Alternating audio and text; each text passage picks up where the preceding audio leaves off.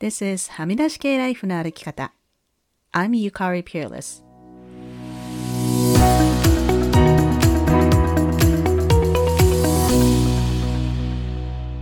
周りが決めた道からはみ出して自分だけの生き方をする人を応援するポッドキャスト、はみ出し系ライフの歩き方。Welcome to episode 186. こんにちは、ピアレスゆかりです。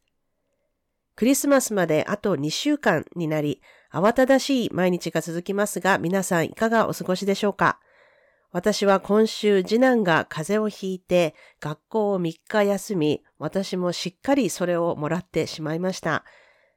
風邪をひくのはコロナ禍になって初めてなので、もう2年ぶりくらいなんですが、本当健康が一番だなと体調を崩して実感しています。今日はだいぶ良くなってきていますが、まだちょっと声が変かもしれません。お聞き苦しくてすみません。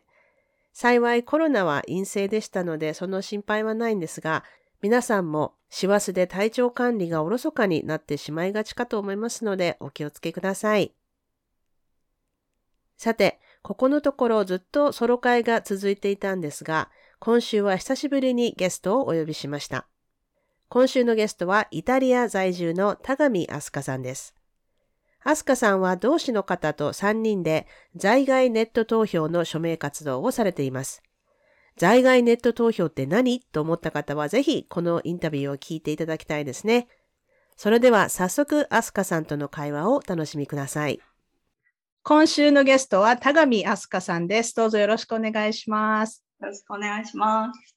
えっ、ー、と、飛鳥さんは私は、あの、ツイッターで本当、この2ヶ月とかそんな感じだと思うんですけど、知り合って、でもちょっと今日はぜひお話をいろいろ伺いたいなと思ったんですが、まず最初に簡単な自己紹介をお願いします。はい。えー、イタリア在住の田上飛鳥です。えー、翻訳家です。えー、今、在外ネット投票署名活動の共同発起人として活動しています。よろしくお願いします。はい、よろしくお願いします。イタリアのどちらにお住まいなんですか？イタリアのペルージャです。私、全然イタリアの地理はわからないんですけど。あの昔、中田英寿選手がペルージャでサッカープレーしていたっていう、うん、言うと、結構日本人の方はまあ、知ってる方は時々いらっしゃる感じです。へえ、なるほど。私あの、あの、恥ずかしながらヨーロッパは全然行ったことないんですけれども、この、ハミライのこのポッドキャストでは、えっと、フランスの方と、オーストラリア、シンガポールの方にはゲストで前来ていただいたことがあるので、ヨーロッパでは2カ国目 なんですが、私はあのイタリアは絶対いつか行きたいあぜひ。もうぜひぜひいつか行きたいんですけれども、えっ、ー、と、イタリアに住むようになられたそのきっかけみたいなのはどんな感じなんですか？イタリアに来る前にタイに住んでいて、タイのバンコクに住んでいて、うん、それで、まあ、インドに旅行した時にたまたま今の夫と知り合いまして、うん、それで、まあ、で、夫はイタリアに住んでたんで、はい。まあ、それで、バンコクの仕事を辞めて、まあ、イタリアに、まあ、とりあえず来てみようかなってことで来て、それで最初はフィレンツェで、まあ、アート関係の留学をしていて、で、その後に結婚して、今、移住っていう形ですね。うんうんうん、なるほど。アート関係の留学っていうのは、アートはどういうアートを勉強されてたんですか？えっ、ー、と、現代アートとジュエリーの創作です。うんうん、えー、いいですね。なんか、いいな、そういうの私もやりたい。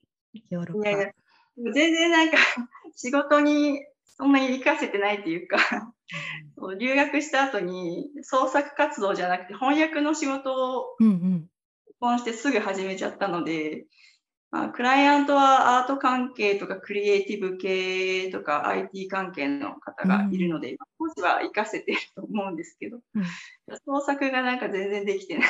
うんうん、創作はどういうものを作られるんですか？あ、まあ今やってないんですけど、その留学当時は、そのジュエリーを。あ、ジュエリー。うんうん、はい。え、で、翻訳はイタリア語の翻訳されてますか、えっと、日本語、英語、英語、日本語がメイン。日本語と英語。なるほど、なるほど。夫がイギリス人なあんでイ、ギリスの方なんですね。でも今イタリアに住んでらっしゃると。そうですね。なるほど、なるほど。うんどうですか？イタリアって住んでみて。いやー今ど、どのぐらいですか？住まれて。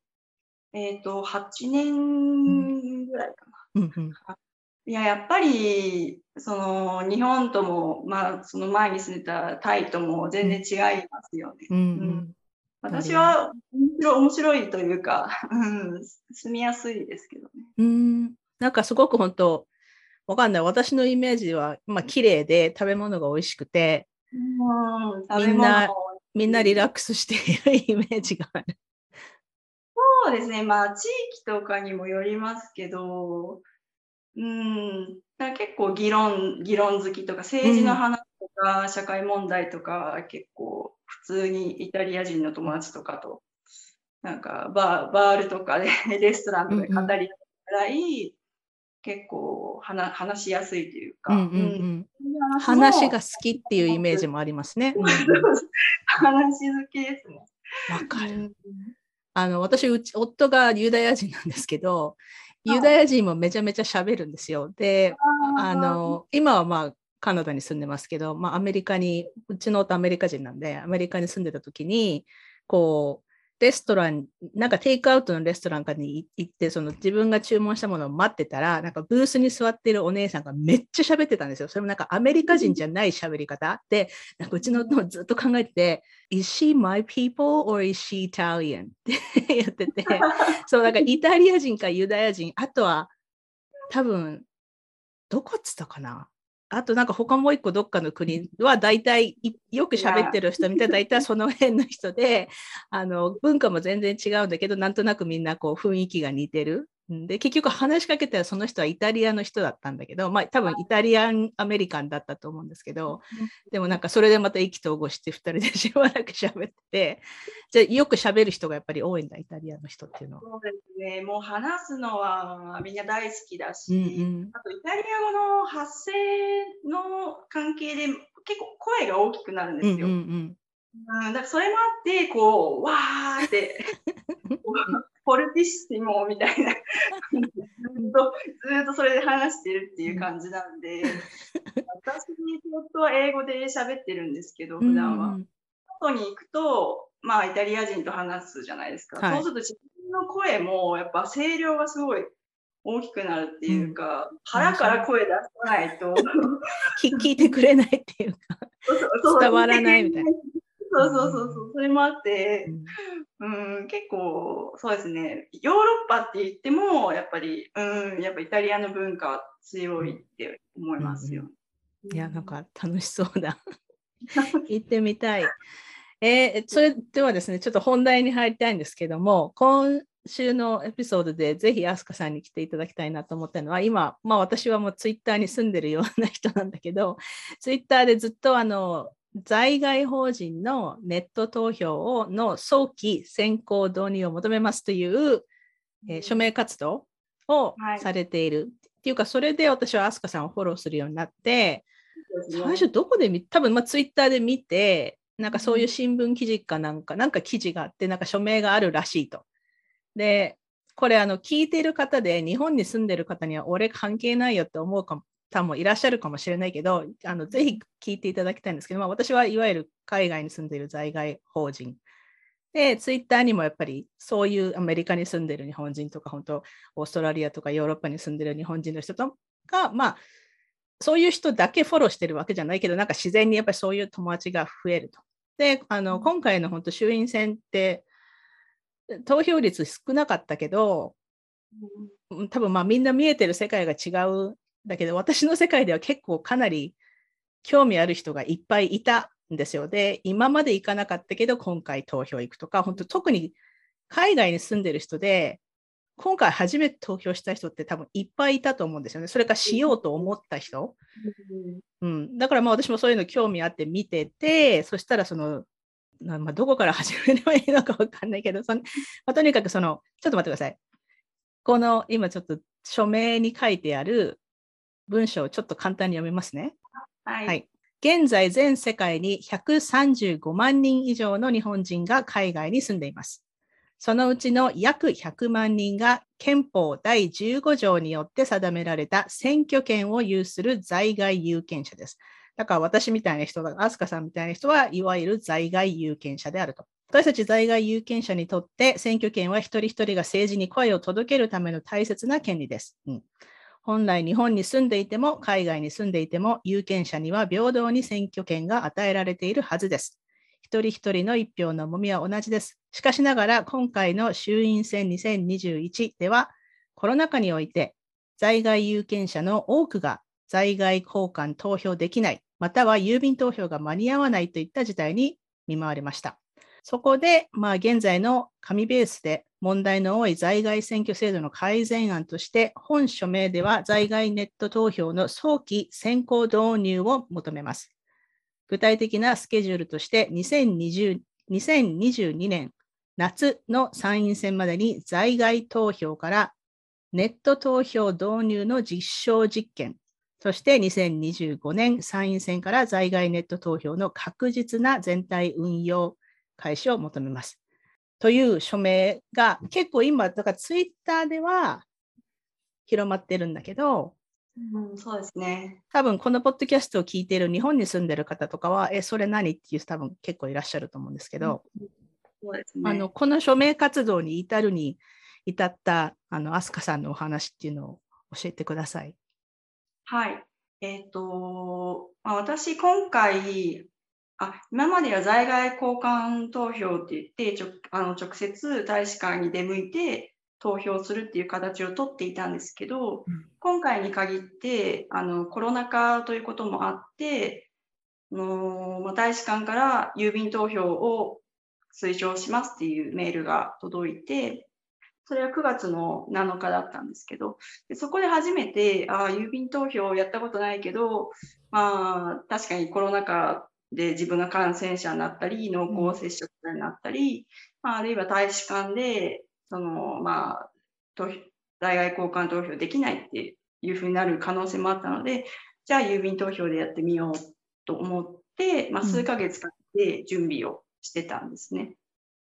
で郵便投票って、その、すごくアナログなシステムで、うん、あの、海外から、まあ、私たち在外法人が日本の地元の選管に対して、うん、え郵便投票用紙の請求を郵便で行って、うん、で選管からまた国際郵便で投票用紙が返ってきて、うん、でで、えーと、投票あ、えーと、公示日の翌日から、えーと、その投票用紙に、まあ、記入してまた選管に国際郵便で送るっていうシステムなんですけど、で私がその郵便投票で選管に送った時に、イタリアから日本まで20日間かかってたんですね。そうなんだ。うん、そう。で20日間もかかってたら、うん、その公示日翌日今回は10月20日だったんですけど、うん、20日から31日の投票日までに絶対間に合わない、うん、っていうことが途中で分かって、10月の中旬ぐらいに分かって、それで、その大使館とか、まあ、日本の,、まあ、あの官邸とか、まあ、議員さんとかメディアとかに郵便投票間に合わないんですけど、どうしたらいいですか、うんうん、まあ、猶予期間設けてくれませんか？みたいな感じで、結構ツイッターで、まあ、ガンガンガンガン発信したんですね。間に合わないからたいんですか。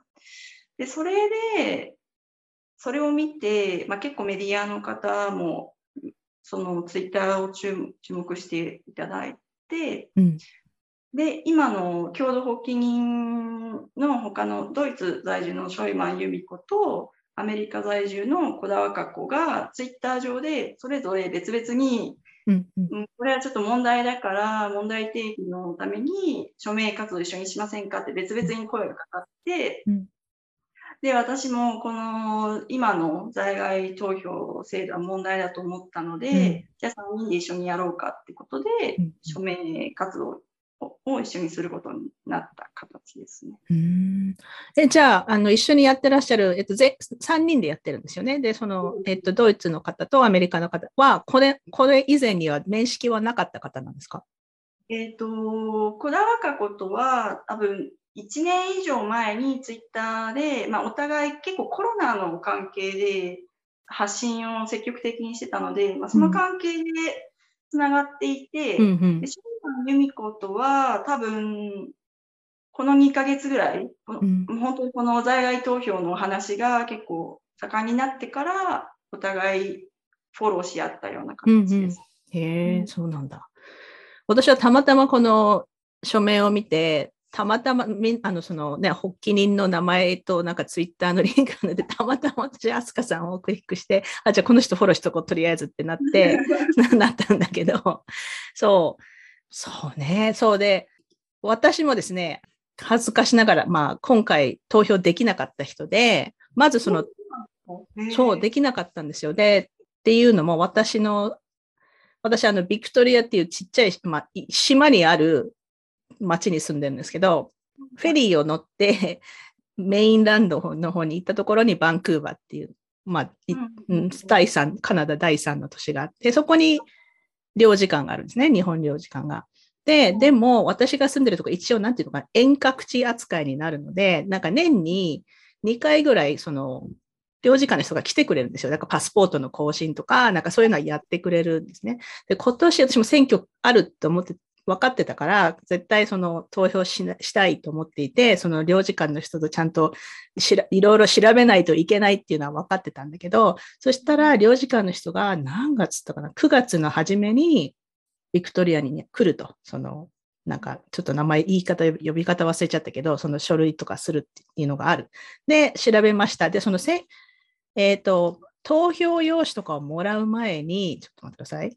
在外選挙認証ですか、そう、在外選挙人証？うん。はいこのシステムがとりあえず、まず最初にそれをゲットしないといけないと。じゃあ、それは、あの、オンラインで申請できるのかって言ったらできない。えっ、と、その書類はダウンロードして記入できるみたいなんだけど、それを、私はだからその領事館の人がビクトリアに来てくれたときに、じゃあそれを提出しようと思ったんですよ。で、まあメールして、これこれこうしたいので予約を入れたいんですか？みたいに言ったら、あ、選挙、こ今度の選挙のためですよねみたいに言われて、はい、そうですって言ったら、いや、それはあの、発行するのは、その出張領事の人ができるんだけど、提出するのは、ご自身がバンクーバーまで来ていただかないとダメですってなって、はいえって。で、やっぱコロナ禍だし、私もフェリーとか乗らないようにしようと思ってて、乗るなって結構言われてた時期だったんですよ。そういう公共のいろんな人が来るやつにね。そう。で、しかもやっぱり日帰りが結構難しいんで、となるとまたホテル泊まったりとかなるし、え、で、なんかいろいろ考えた末に、で、あそしてとどめとしてその領事館の人が、いや、多分間に合わないと思います。って言われて、やっぱりその日本にやっぱり送らないといけないから、で、なんか泣く泣く諦めたんですけど、でも私も次の夏の参院選までには絶対したいと思、投票したいと思ってるんで、うん、そうそこの部分で結構あの投票在外投票できないっていう方もすっごく多くて、うんうん。在外選挙認証を取得するのにやっぱり大使館領事館に対面でうんうん。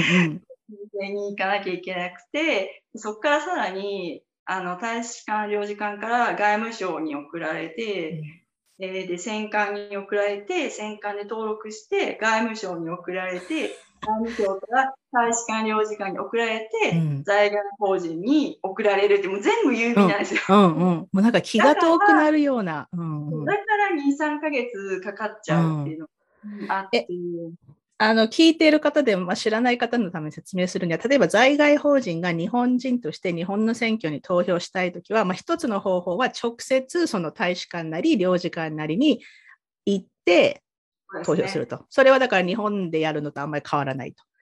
うんあでもその時もその在外投票、選挙認証がだないとダメです。やっぱりなそれをそれを前もって取っておかないといけないってことですよね。うん、それと、えっ、と、次は、その、自分の自治体の、ん？なんだっけ？そのあ、日本に帰あ、郵便投票です。郵便投票、うん。郵便投票、自分の、まあ、前に住んでいた自治体の選管に対して直接国際郵便でうん。投票用紙請求と、うんえっと、在外選挙認証を一緒に、送る。送うん。て、で、選管が投票用紙と私の在外選挙認証を国際郵便で送る。うんそしてもう一回投票ってことでしょ？で、投票用紙を。郵便を送るで、まあ、第3のやり方は、まあ、日本に直接帰って投票するって。まあ、それができる人は、まあ、たまたま、たね帰国のあれが、タイミングが合うか、例えばわかんない、台湾とかめちゃめちゃ近い人で、じゃあ行くかって行ける人ならまだいいけど、まあ、ほとんどないですよね。行ける。そこまでする人はいないですよね。うん、そう。だから、あの、ね、日本に住んでる方も、いや、私たち関係ないって思うかもしれないけど、いや、100万人分の投票ってめちゃめちゃ重いと思うんですよ。うん、で、これが簡単にできるなら、やるっていう人いっぱいいると思うんですけど、えっ、とですね、この、えー署名の下の方に、皆さんの生の声が、生の声っていうか、載ってるんで、ちょっとよ、探はいはい。えっ、と、在外投票トラブル一例っていうのがあって、すごいんですけど、ちょっと読みますね。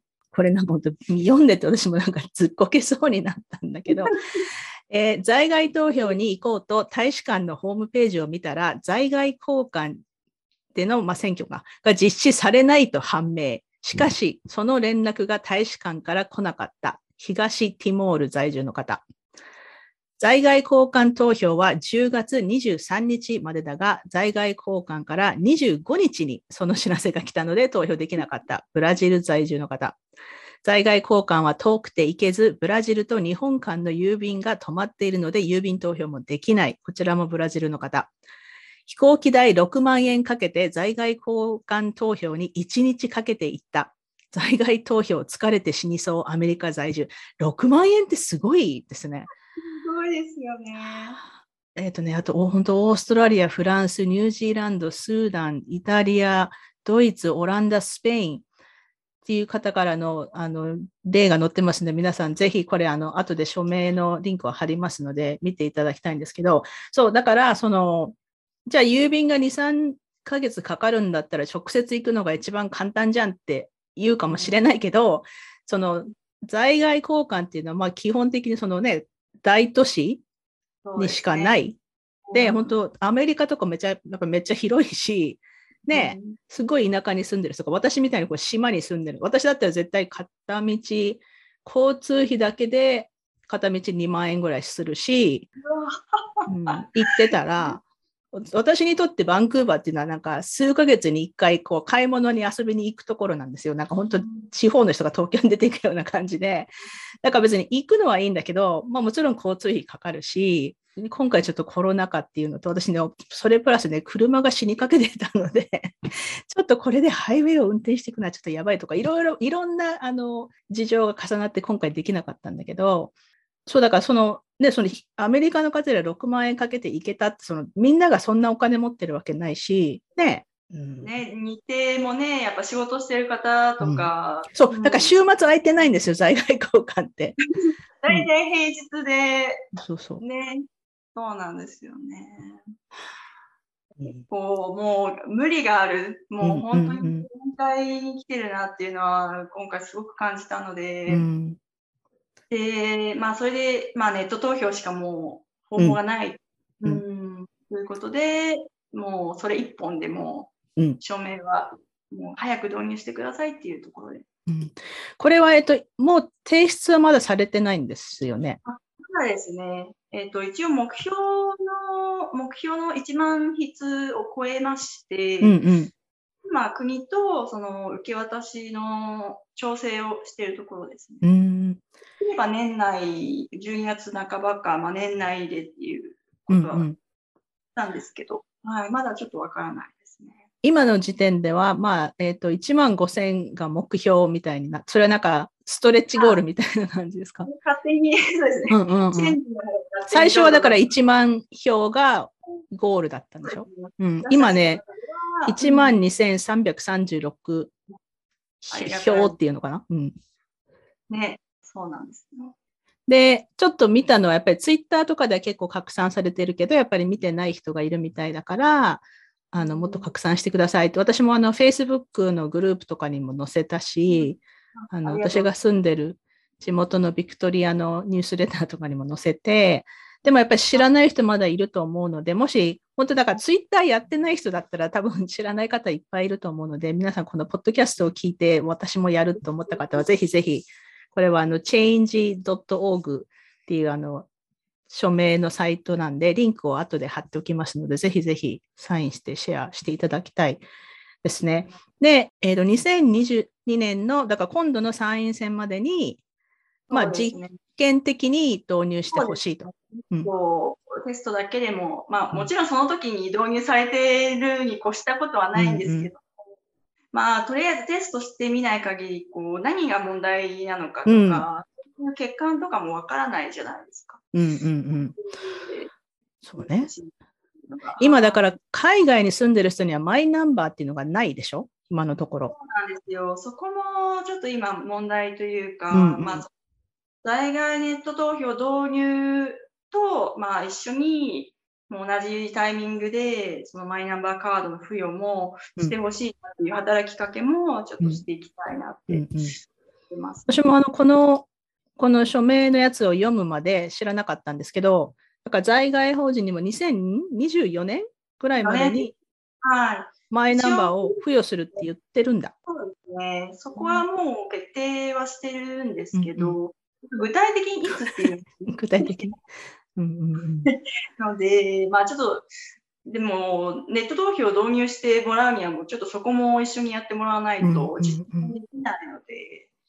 まあデジタル庁っていうのができたから、ね、そね。そこでこういうのをあのやってほしいんですけど、そうですね。ここはちょっと期待してます、かなり。やっぱり、本当ね、あの、去年、ん？あれ、去年だっけ？あの、オリンピックの時の森さん事件から、やっぱり署名活動とか、そのやっぱ声を上げるっていうのがすごく増えてきた、ね。うん気がします。うん。うん。ありますね。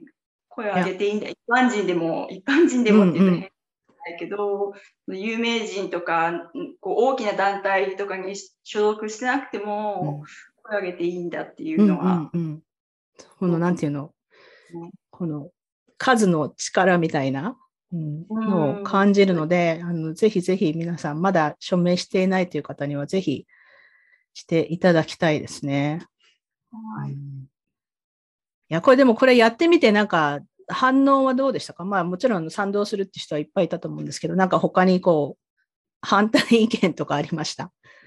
はい、やっぱありますね。結構、やっぱネット投票が怖いっていう、うん、方そうなんだまあ、ちょこちょこはやっぱり聞きますよね。うんそこは、まあ、あらかじめ、まあ、分かってたというか、しょううん、がない。まあそのセキュリティの面、それはでも、なんか何やっても一緒っていう気がする？うん そうですね。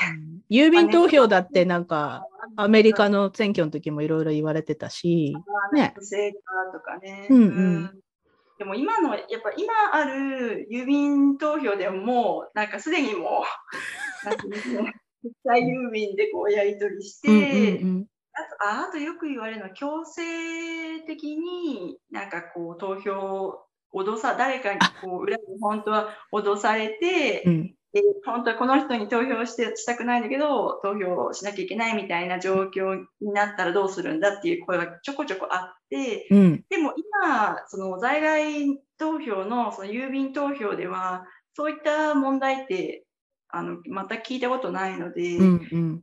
郵便投票を使う人ってもう地方にいて、もう近くにと大使館とか領事館がなくてっていう状況の人なので、うん。わざわざそういう人のところに行って、強制にに投票しろとか、そんな暇な人いないよっていう。ちょっとそんちょっとあんまり効率的じゃないかなというか。そう、だって今あるシステムが機能してないですもんね、すでに。その、ゆもう、本当海外の郵便って届かないことも多いし、そう、だから全てがうまくいったとしても届かないことだってある。なんかなくされちゃったりとか、ね。結構ありますね。今回も紛失、フランス在住の方、けあの紛失になっちゃって、結局投票できなかった人もいますし、あと間に合わなかった、そのうん。高額なクーリエ使って郵便投票を送ったけど、結局、あのー選管が土日で、土日空いてないから、うん。受け取らなくってダメだったとか、うん。あと、もう宛名が、あの、ローマ字か英語かだったから、うんうん。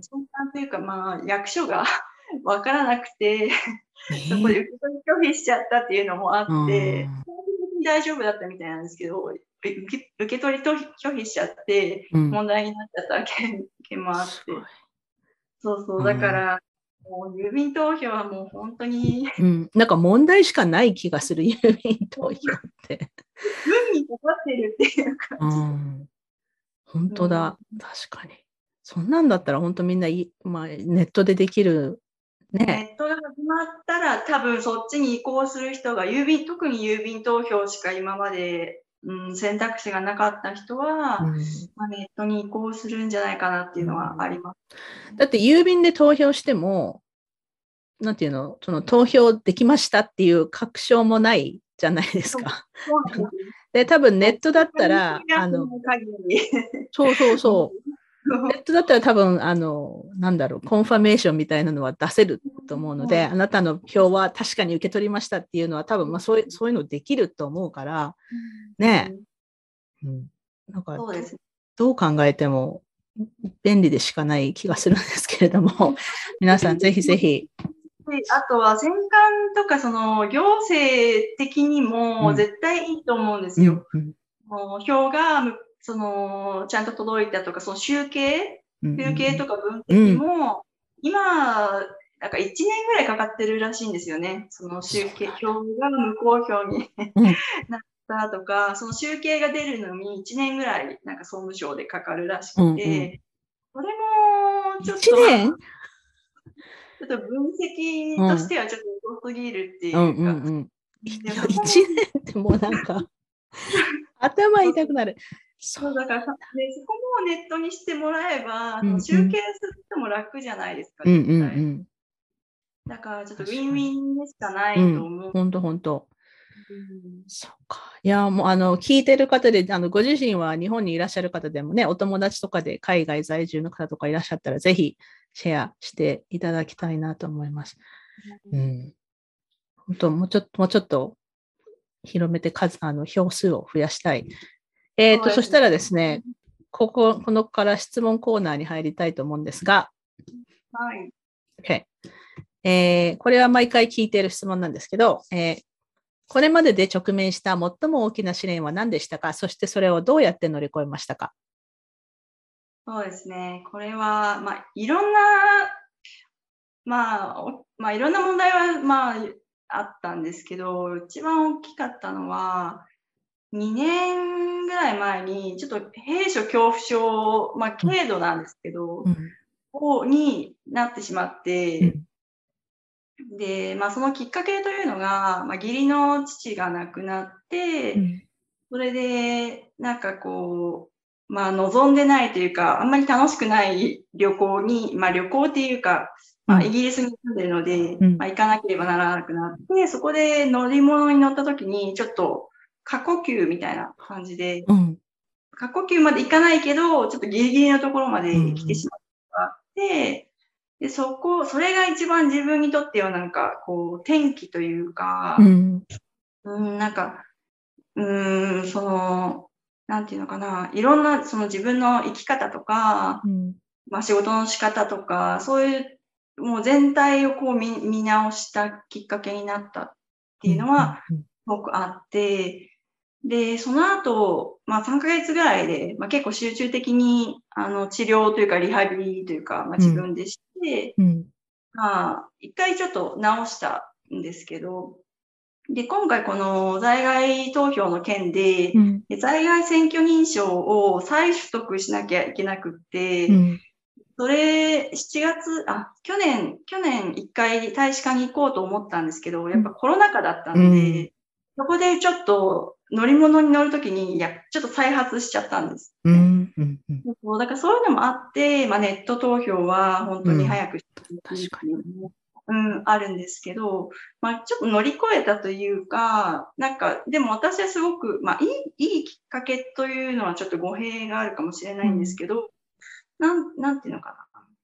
その、メンタルヘルスとかでやっぱり悩んでる人とかの気持ちが本当に初めて分かったってういうか、んうん。やっぱ自分が当事者にならないとうん。わからないこと、わからない世界ってやっぱりあるなーっていうのはある、うんうんうん。あったし、あとそ、それをきっかけになんか自分の声をすごい聞くようになった。うん。こうは、その自分が嫌だなって思ったことは、もう受け止めるっていうか認める。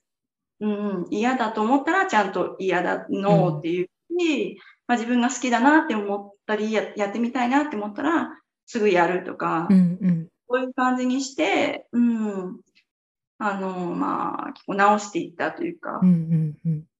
まあ、普段今生活する分には全然問題なくって、うん。まあ、ただその強制的にその在外投票、まあ、今回みたいなに、い郵便投票間に合わなくて行かなきゃいけないってなった時に、うん。やっぱりその長距離で感染が広まってる中でっていう、この恐怖心がやっぱりうんうん。トリガーになっちゃうっていうか、うん、っていうのはあるので、まあ、そこは気をつけ、自分はまあ気気をつけなきゃいけないし、まあだからこそもうネット投票 本当早く本当確かに。だからその、お願いします。実際にその郵便局に行ったりとか在外交換に行くっていうのも、その、まあ、なんか特権っていう言い方は変だけど、やっぱりその、健体がこう、健康な人じゃないとできないですよね。だから病気だったらそんなこともできないし、メンタルヘルス患ってる人とか、ちょっと外に出るのが怖いっていう人にはそういうこともできないですもんね。なんかそういうところも、まあ私は代弁してるっていうか、うんうん今の、うん、署名活動で、まあやっぱりその自分ではどうにもできないことってあるので、うんうんうん海外投票は特に、うん、そうですけど。うん、素晴らしい。ありがとうございました。えっ、とですね、そしたら、これから10個質問をしますので、あんまり深く考えずに、あの、はいあパッと頭に浮かんだことを答えてください。OK。1番、飽きずに何度も見れる映画は何ですか？飽きずになの。えー、あれなん、名前なんだっけ？えー、なんだろう。あの、なんか、名前忘れちゃった。飽きずに、何度も見たんだけど、名前忘れちゃった。どういう映画ですか？えっと、なんか、オーストリアかなんかで列車に乗ってた旅行者がうん、ビフォーサンライズ、サンアフターサンライズみたいな。ちょっとググってみる。あ、ちょっと後で、後で、後で調べたい。Before Sunrise かな？ Before Sunrise かな？最初の方、最初の、なんか3つシリーズがあって。ああ、本当だ、書いてある。えーっとですね、恋人までの距離って書いてある。ああ、恋人までのディスタンス。えー、距距離と書いてディスタンス。Before Sunrise って書いてある。そう、なんか電車の中で、その、うんうん。まあ男女が出会って、まあ、全く知らない男女が出会って、でウィーンかな？ウィーンかど、ウィーンで降りて、うんうんうん。がずっと会話しながら、まあ、一晩過ごして、で、さようなら、みたいな感じで、うん。で、シリーズでどんどんつなあの続いていく感じなんですけど、あれは結構好きだ。見たことない。なんなんか見てるといつさ、タイトルすらは出てこない。大丈夫です。あのすいませんね Google 先生に聞いたんで。OK、えーじゃあ2番。今何を読んでいますか？もしくは、もしくは最後に読んだ本は？えー今何読んでるかな？あの、小川淳也さんの、あ、時給はいつも最低賃金、これって私のせいですか？へえ、どどういう本ですか？ライターの方が小川淳也さんにこう、インタビューっていうか、していくっていう話うーん。なんですけど、その、立憲民主党の小川淳也さんに、365日、もう、建前なし政政治の話で、それをまとめた本。へえ、面白そう。それ電子書籍で読んでるんですね。あ、電子ですね。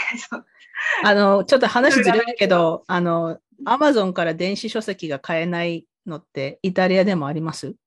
いや、え、あ、日本語のは大丈夫です。あ、そうなんだ。私はね、ダメなんですよ。クレジットカードが紐づいてないから、日本の住所に。あで、なんか電子書籍だからどこに住んでようが買え 買えるべきなんだけど、買えないの、私は。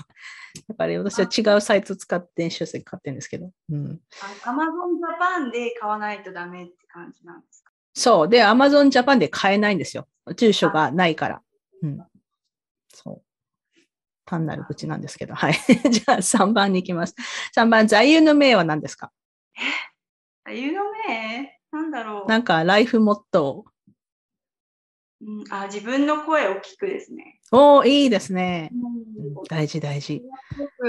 そのやっぱいろんな人からいろんなことを言われたりとか、うんやっぱするじゃないですか批判とかも含めて、うん。最終的には自分の声を一番大事にして、うんでそれがね、できない人が結構いるんですよ。周りに、周りの声を大事にしちゃう人が結構いるから。うんうん。でもやっぱりそこはそうですねそれも閉所恐怖症になった時に多分自分の声をちゃんと聞いてないなっていうのうが、ん本とかいろいろ読んで分かったんで、そう、それそこから、そこからずっとそこは、うん、気をつけてますね。うんありがとうございます。OK。えー、4番、何が怖いですか？怖いものは何ですか、怖いものは、その、閉所恐怖症があるので、うん。その、こう窓がなかったり、こう、あ閉ざされた空間うん。で、かつ、こうなんか楽しくない、なんか理由の旅行をしなきゃいけないとか、こう強制されるよううんうんな状態。だから今のなんかコロナ禍で日本に行って隔離生活うん、あねとか、もう考えられない。もう、あ、うんうんうん。いけない。絶対いそうけない。ね。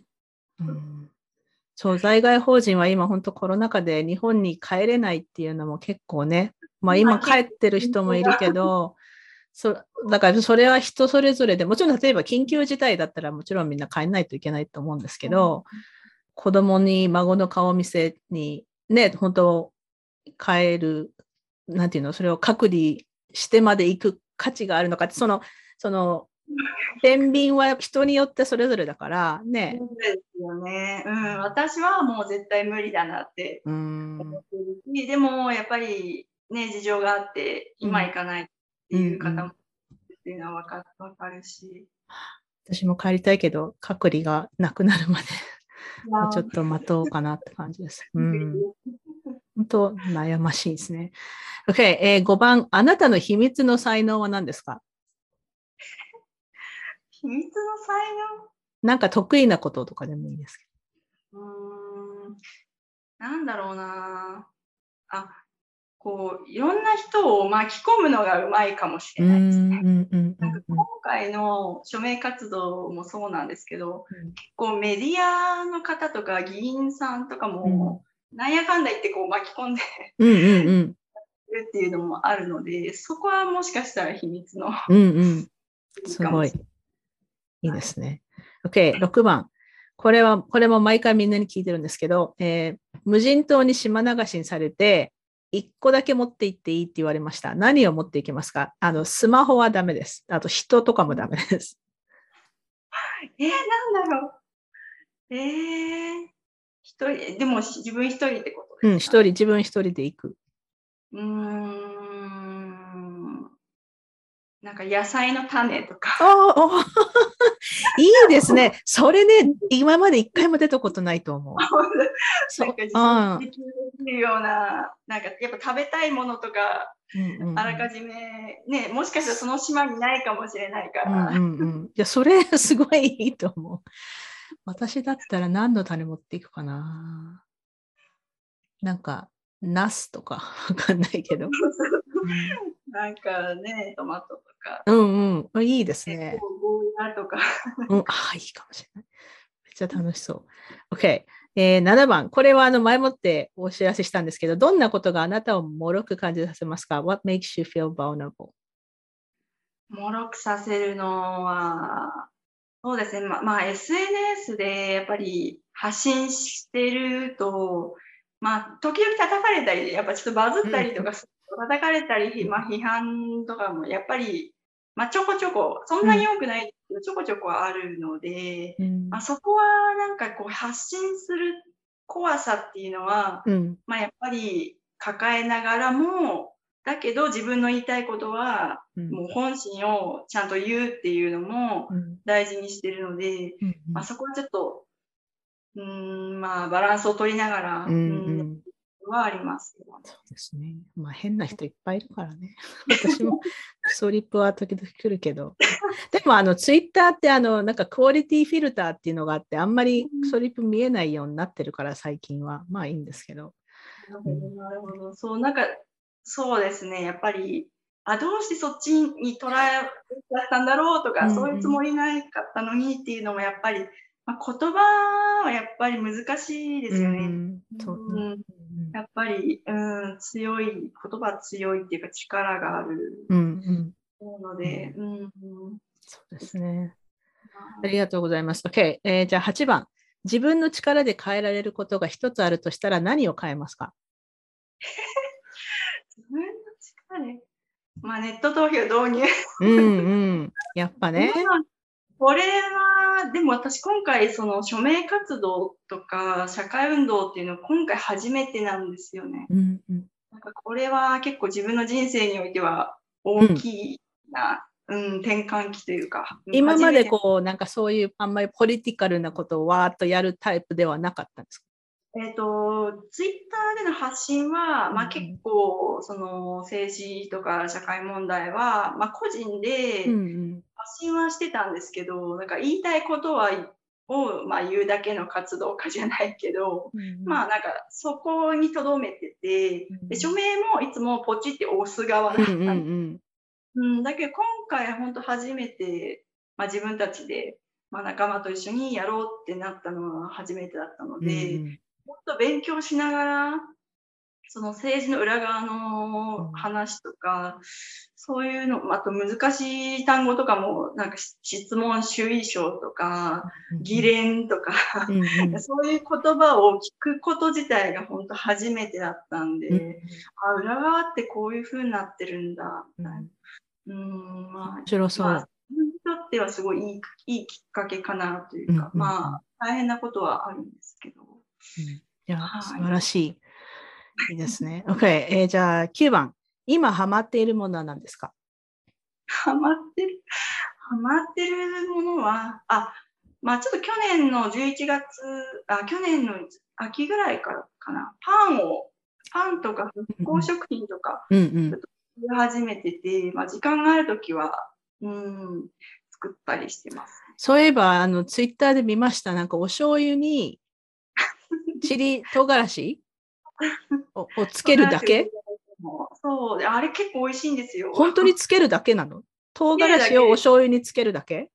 だけですね。その容器を、まあ瓶をさ、うんうん。普通消毒して、うんで、まあ、その、唐辛子なんでもいいんですけど、入れて、まあ、醤油、その、買ってきた醤油を入れるだけで、まあ、結構コクが出るというか、へなんか、その、普通の醤油、私ちょっとなんかしょっぱくて、ちょっとそんなに使わないんですけど、普段。うんでその唐辛子醤油は、なんか結構美味しいから。卵焼きに入れたり、あとスープに入れたり、うんうんなんか炒めやってみ物う。うん、ぜひぜひ。そう、なんか、チリオイルを私は作ったことあって、はいでもね、結構かなり辛くなってしまって、ほんなんか一滴入れてもかなり辛いみたいな、まあ多分私がそのチリを浸しすぎたんだと思うんだけど、でも唐辛子、あれだから切らないでそのままでしょ？そうです。まあ、切ってもいいし、まあ、切らなくてもいいんですけど、あと唐辛子の種類にようんうんって、うん。辛さが、うん、あるので、まああまり辛辛いの苦手な人は、例えばししとうとか、はいはいはい。ピーマンみたいうんなやつを入れてもいいかなとう思います。ん、ちょっと、いや、それやってみよう。私も発酵食品は好きなんで、自分で作るまでいかないけど、今昆布茶飲んでるし、うん、パンはどういうパンを作るんですか？パンは、あの、バゲットとか、あと、まあ、普通の、まあ、手ごねの簡単な、なんだろう、まあ、ちょっとふわっとしたパンうんうん。か、あとはなんかかぼちゃが出てるときはかぼちゃのパン作ったり、いいな。そのうん時々のうんうんパンを作ったりしてます。めっちゃ美味しそう。じゃあ最後の質問です。今何に感謝していますか？感謝。そうですね。もうやっぱり、まあ、自分に関わってくださる皆様に感謝というか、あの、まあ、署名活動にしても、やっぱりこう、助けてくださる方がバーってうんうん集まって、あの、すごく感じて、あ、本当に困っ困ってるって、やっぱ発信したときに、うんまあ一緒に署名やろうよとか、まあ、こういうところでお手伝いしますみたいな感じで、結構声をかけてくださる方が多かったので、うんうんもうそこは本当に感謝してます。うんうんうんそうですね。ありがとうございます。えっと、この署名は、えー政府、これはどこの、どの政府に、どの政府にっていうか、どこに行くんですか、外務大臣と、外務省と総務省うん。宛てに、まあ、陳情という形で提出ですね。でこれは提出は何？めでどうやって提出するんですか？えっと今ちょっとやあの考えているのは、まあ、オンラインで、うん。あの日本に帰って署名渡すとかでは紙で渡すとかではなくて、うん。私たち3人とも海外に住んでるので、ズームかなんかで、まあ、オンラインで渡す。で、そ、の、まあ、例えば CD に焼いて、この署名渡すとか、うんうん。まあ、なんか MP3 かなんかで、もういいんですけど、今ちょっとそこの部分も含めて、ちょっと政府と調整してるっていう感じです、ね。うんうん。なんか、ズームでみんなが見れるんだったら、みんなにこ私もコメントしたい、チャットのところに、みんながお願いしますって、こう、やっぱりね、その政府の人もなんか見えないとなかなか実感湧かないと思うんですよね。そうですね、うん。それはありますよね、やっぱり。うん。うん。結構、だからその、今回のその衆院選でいろんな人、私もあ活動家の友達とか知り合いとかいっぱいいるから、そういう人たちはやっぱりその議員さんに実際に会いに行ったりとかしていて、で、それに対するなんか結構周りの反応が、え、そんなこともするんだ、すごいとかって言う人も結構いて、いや、でも政治家ってそのため、それが彼らの仕事、その人々の声を聞くのが彼ら、彼女らの仕事なわけで、私はあのカナダに住んでますけど、はい市議会議員とかだったらしょっちゅうもう連絡して、なんかこの間こんなことあったんだけど、なんかね、あの駐車料金がなんかおかしいんだけど、それを誰もなんか対応してくれないのとかって言ったらすぐ対応してくれた市議会議員さんとかいて、っていうか、それが彼らの仕事なんですよね。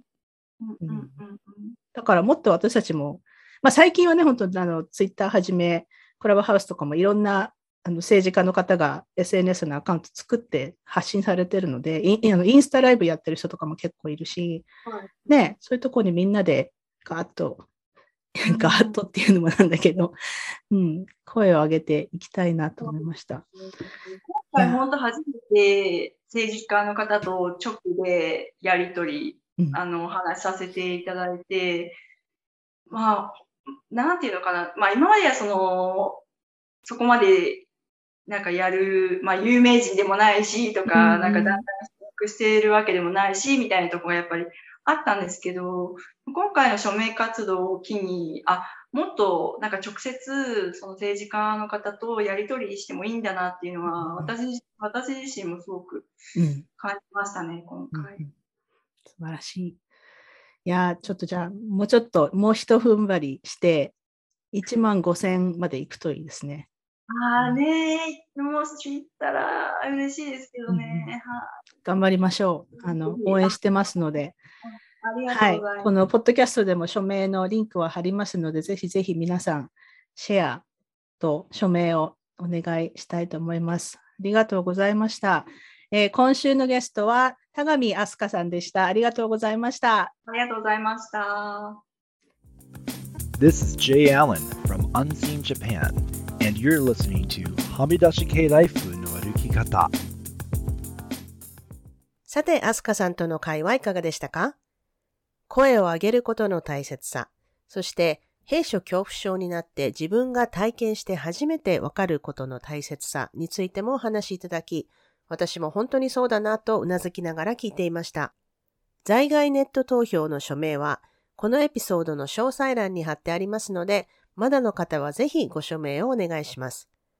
日本に住んでいる方でも、もちろんこの運動に賛同していただける方はぜひご署名ください。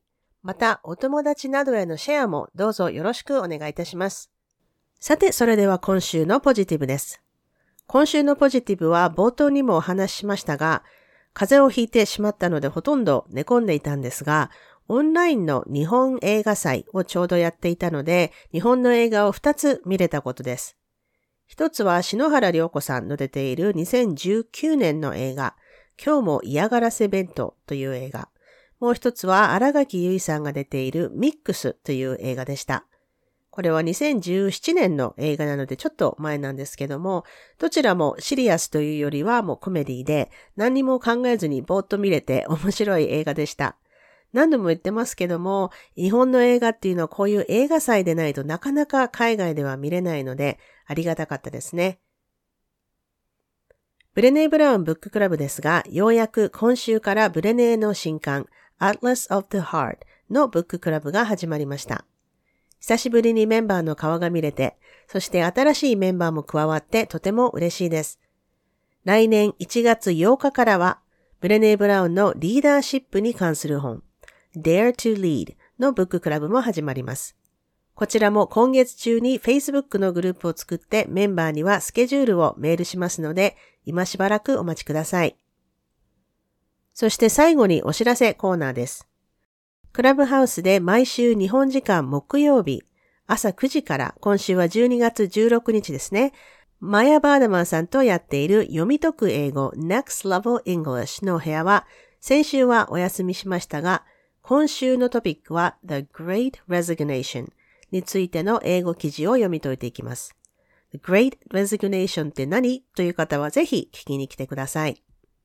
そして日本時間17日の夜11時半から、これは北米の17日の朝になりますが、今江もの部屋で塚越悦子さんと斉藤慶吾さんとで感情について話すお部屋をやります。お時間の合う方はぜひ遊びに来てください。そして今週末日本時間18日の午前11時からは、はみらい忘年会を Zoom でやります。まだお席ありますので、参加申し込みまだの方は、こちらも詳細欄にリンクを貼っておりますので、お申し込みください。最近、もしくは今年勇気を出してやったことをはじめ、みんなでワイワイいろんな話ができたらなと思っています。それでは今週もお聴きいただきありがとうございました。はみ出し系ライフの歩き方は、プロデューサー、ホストのピアレスゆかりが、未譲渡のコーストセーリッシュ領域であるカナダ・ブリティッシュコロンビア州ビクトリアで制作しています。ハミライへの感想、ゆかりへの質問、ご相談、今週のポジティブ、今週のブレイブなどはぜひ、インスタグラム、ゆかりピアレス、もしくはハミライのインスタアカウント、はみ出し系までお寄せください。番組のメールは、はみ出し系 at gmail.com でお待ちしています。番組へのサポートは PayPal もしくは月ごとのサポートは Patreon で可能です。いつもサポートしてくださっているパトロンの皆さんありがとうございます。番組のスポンサーは随時受け付けておりますのでぜひお問い合わせください。はみらいショップの URL はすずり .jp スラッシュはみ出し系です。はみらいを気に入ってくださった方はお聞きのポッドキャストアプリにてはみらいのレビューを書いていただけると嬉しいです。レビューを書いていただいた方には、はみらいステッカーをお送りしますので、住所を教えてください。さて、ここまで聞いてくださった方に今週の内緒話をお話します。今週の内緒話は先週、ブレネーの本についてインスタのリールがバズったという話をしましたが、今週は TikTok で初めてバズりました。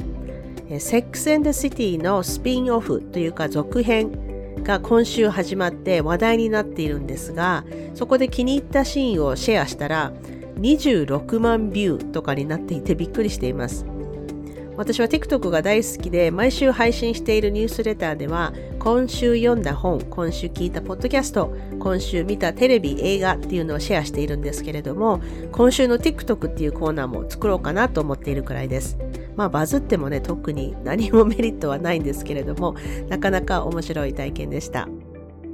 というわけで今週も黙らない女黙らない人でいてくださいね。Be brave, be kind, but don't be silent. Your voice matters. Stay safe, everyone, and thank you for listening. Bye.